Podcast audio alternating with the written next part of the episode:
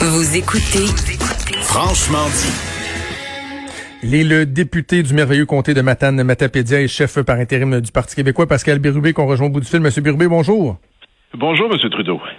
Avez-vous dans des coudes, là? Avez-vous de... Parce que là, on, a eu un petit, euh, un petit appetizer, là, une, une entrée en, matière il y a deux semaines, deux périodes de questions euh, d'affilée. Mais là, on, reprend les travaux pour de vrai. Là, trois périodes de questions cette semaine, à les deux suivantes, quatre périodes de questions. Donc là, vous allez vraiment avoir l'occasion, euh, dans des coudes avec le gouvernement, d'exiger des, des comptes, des réponses. J'imagine que vous, vous piaffez d'impatience. On est heureux de faire notre travail, qui est celui de poser des questions dans le cadre de, la pandémie, mais surtout de la gestion de la pandémie au Québec. On conviendra qu'avec plus de 4000 décès, un des pires résultats au monde, il y a certainement des questions qui se posent sur comment on a géré et est toujours géré cette, cette crise au Québec. Euh, le gouvernement s'engage au nom de tous les Québécois dans trois enjeux importants. Notre santé publique, nos droits et libertés et puis l'argent, les fonds publics. Et euh, à certains égards, il n'y a pas eu beaucoup de reddition de comptes, mais il y a des questions importantes qui se posent. On peut bien indiquer, par exemple, que pour les CHSLD, il y a des enjeux qui datent d'il y a 30 ans, mais il y a des enjeux actuels qui sont qui sont des choix gouvernementaux qui méritent d'être questionnés. Et les, les deux axes, je pense, importants pour nous cette semaine, c'est de comprendre comment se prennent les décisions, puis comment on peut soutenir, supporter les victimes qui soient dans le domaine de la santé ou dans le domaine économique.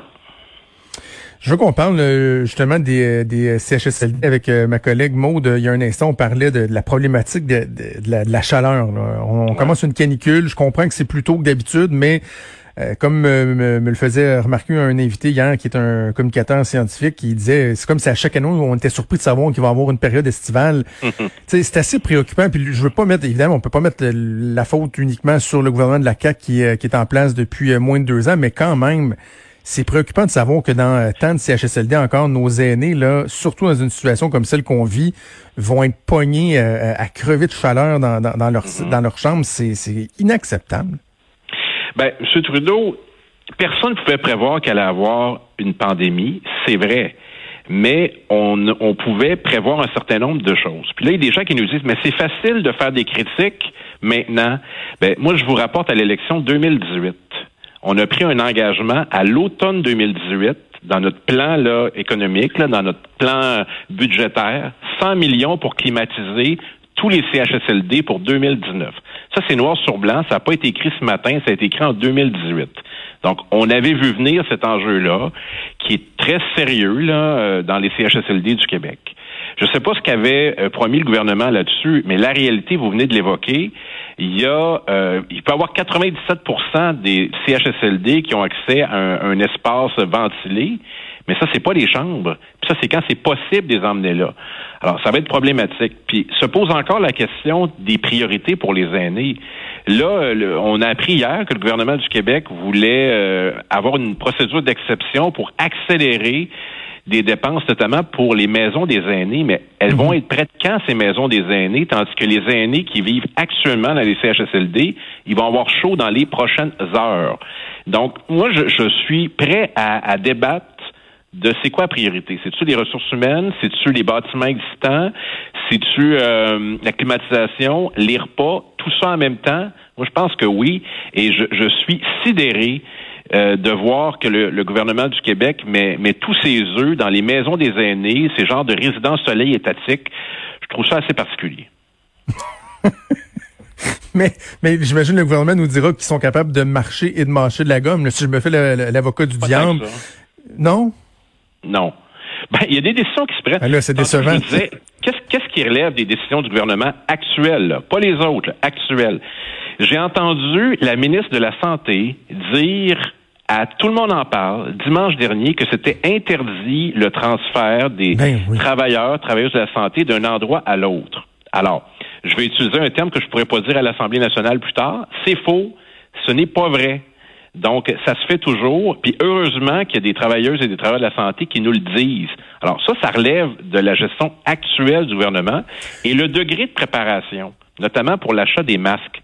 On a découvert ça dans un texte d'une journaliste de Radio-Canada. On était en retard sur les autres provinces canadiennes dans des comparables.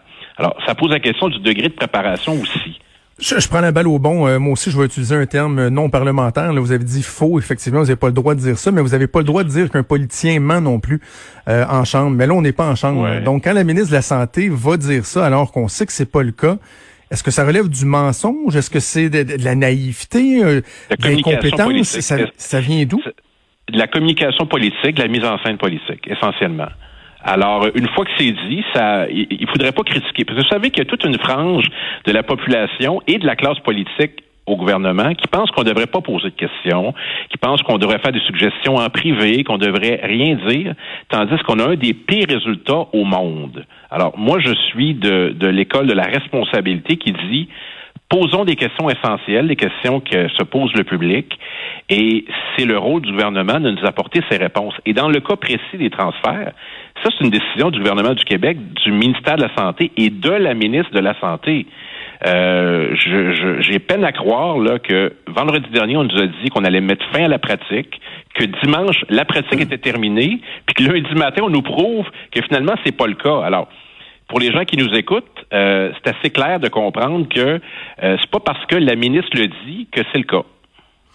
Je crois comprendre, M. Bérubé, qu'aujourd'hui aussi, vous allez euh, questionner le gouvernement sur la, la, protection des, euh, des lanceurs d'alerte dans le système euh, de santé. Je comprends pas pourquoi vous posez cette question-là. Vous n'êtes pas rassuré par la boîte courriel qui a été mise en place. Là. On vous écoute, commercial M3S. non, c'est pas, pas de nature à vous rassurer, ça? Ben, D'abord, c'est surtout on vous lit plus qu'on vous écoute, là, parce que ça va être des, des, des courriels.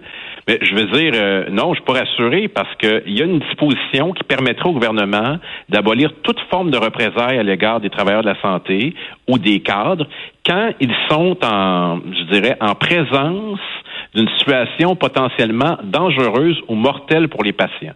C'est de ça qu'il s'agit.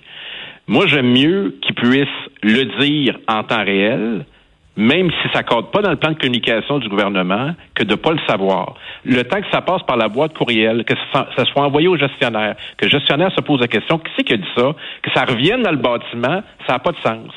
Alors, les médias ont un rôle à jouer et heureusement qu'ils sont là. Alors, les, euh, les médias ont un rôle fondamental. Ce n'est pas des pigeons voyageurs. Ce sont des gens qui ont un travail essentiel à faire pour alerter le public. Et les lanceurs d'alerte, que sont les employés de la santé, des gens qui vivent la situation, devraient aujourd'hui obtenir l'assurance du premier ministre qu'on va retirer toute menace de représailles à l'égard des gens qui ne font qu'alerter le public sur des situations qui pourraient être dangereuses ou mortelles. Et, je ne sais pas si vous allez être d'accord avec moi, M. Bérubé, mais c'est que la réponse de, la ministre à, cette question-là, elle, elle est pas mauvaise, elle est incomplète. C'est-à-dire que la portion que vous évoquez là, elle ne l'aborde pas. Mais lorsqu'elle dit qu'il faut régler le problème en amont, c'est-à-dire euh, ne pas en venir à ce que quelqu'un euh, euh, ressente le besoin de dénoncer auprès des médias que ces gens-là soient écoutés, qu'il y a des suivis qui soient faits à mhm. l'interne, c'est quand même vrai. Idéalement, c'est à la source qu'on réglerait le problème. Ben, j'ai un exemple très concret, moi, puis je vais, je vais le révéler aujourd'hui parce qu'il est dans ma circonscription. Il y a un groupe de, de travailleurs de la santé du centre Marianne Ouellette, ça c'est un CHSLD à Lac-au-Saumon dans la Matapésia, qui ont envoyé un courriel à On vous écoute, puis qu'ils me, me l'ont envoyé à moi aussi. Alors moi, j'ai pas pris de change, je l'ai envoyé directement à la gestionnaire du C3S du Bas-Saint-Laurent ce matin, puis je vais obtenir le suivi aussi. Alors, on va voir quelle réponse va être la plus rapide. Celle de la gestionnaire qui a reçu un message d'un député ou euh, les gens qui ont écrit qui vont avoir un suivi. OK, deux trois, autres, euh, deux, deux, trois autres trucs que je veux qu'on aborde euh, ensemble. la question des réfugiés illégaux qui travaillent au sein de nos, nos CHSLD. On a vu un ajustement assez important dans le message de François Legault, quoique il disait que c'était pas le cas, mais on aura tous euh, noté qu'il il avait fermé la porte la semaine dernière à ce que les réfugiés légaux qui en ce moment prêtent main forte sont au fond dans les CHSLD notamment puissent être considérés comme des immigrants et euh, que leur, leur, statut soit régularisé? François Legault a dit que ce sera étudié au cas par cas la position du Parti québécois sur cet enjeu-là. On est d'accord avec le gouvernement du Québec là-dessus. On pense que c'est la façon responsable d'aborder la situation. Cas par cas, ça nous va. Je pense que c'est pas nécessaire de créer un nouveau programme du PEC. Euh, mhm. Nous, on était, euh, on était prêts à débattre de cette motion-là. C'est pas la semaine dernière, c'est l'autre avant. Et euh, si euh, le gouvernement du Québec, c'est sa réponse, puis qu'il nous fait un suivi, capable de nous revenir sur le nombre de cas, on évalue en tout cas à peu près à 800 selon Marjorie, Marjorie Villefranche de la Maison d'Haïti à Montréal. Euh, j'aimerais avoir le suivi, mais ça me va, moi, comme, comme procédure, parce que c'est pas tout le monde qui est dans la même situation, et des gens qui sont à temps partiel, et des gens qui travaillent en périphérie de la santé. Donc, on supporte, je dirais, ce qui a été annoncé par le gouvernement du Québec hier. Ce serait une belle façon d'être reconnaissant envers, euh, envers ces gens-là.